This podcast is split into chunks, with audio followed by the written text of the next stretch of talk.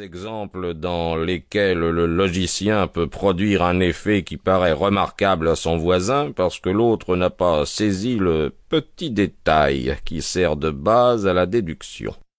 On peut en dire autant, mon cher, de l'effet produit par quelques-uns de vos petits récits, effet tout factice, puisqu'il résulte de ce que vous gardez par devers vous quelques-uns des éléments du problème dont vous ne faites pas part au lecteur.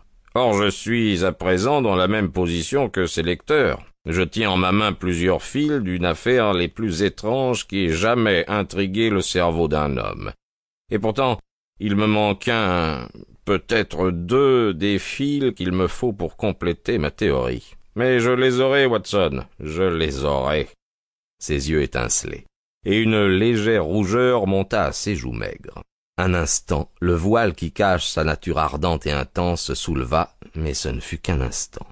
Quand de nouveau je regardai son visage, il avait repris cette impassibilité de peau rouge qui fait que tant de gens le considèrent comme une machine plutôt que comme un homme. Ce problème offre des caractères intéressants. Je dirais même des caractères exceptionnellement intéressants. J'y ai déjà jeté un coup d'œil et je suis arrivé, je pense, en vue de ma solution. Si vous pouviez m'accompagner dans ma dernière démarche, vous pourriez me rendre un très grand service. J'en serais enchanté. Pourriez-vous venir jusqu'à Aldershot demain? Je ne doute pas que Jackson se charge de mes malades. Très bien. J'ai l'intention de partir à onze heures dix de Waterloo. Ça me donnera le temps nécessaire. Alors, si vous n'avez pas trop sommeil, je vais vous esquisser ce qui m'est arrivé et ce qu'il reste à faire. Oh, j'avais sommeil avant votre arrivée, je suis bien éveillé maintenant. Je résumerai l'histoire autant qu'on peut le faire sans omettre rien d'essentiel. Il est même probable que vous avez pu en lire un récit quelconque. Il s'agit de l'assassinat présumé du colonel Barclay du Royal Mellows à Aldershot. C'est le sujet de mon enquête. Ah non, non, non, je n'en ai pas entendu parler.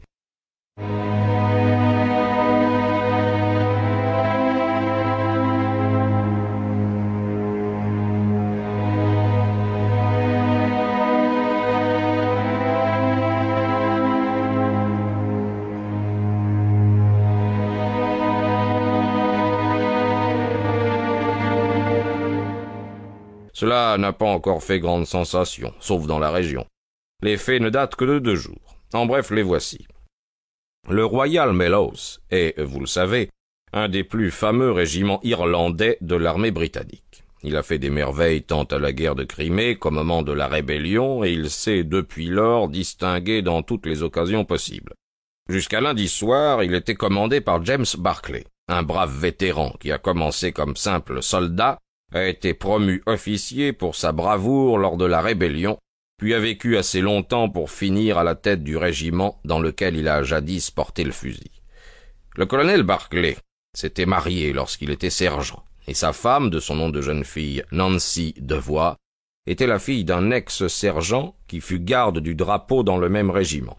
Il y eut donc, comme on peut l'imaginer, quelques frictions dans la société quand le jeune couple, car ils étaient encore jeunes, fit son entrée dans son milieu nouveau.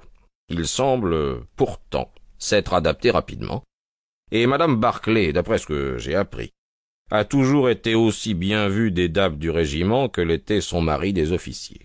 J'ajoute que c'était une femme d'une très grande beauté, et que même aujourd'hui, après plus de trente ans de mariage, sa beauté demeure remarquable.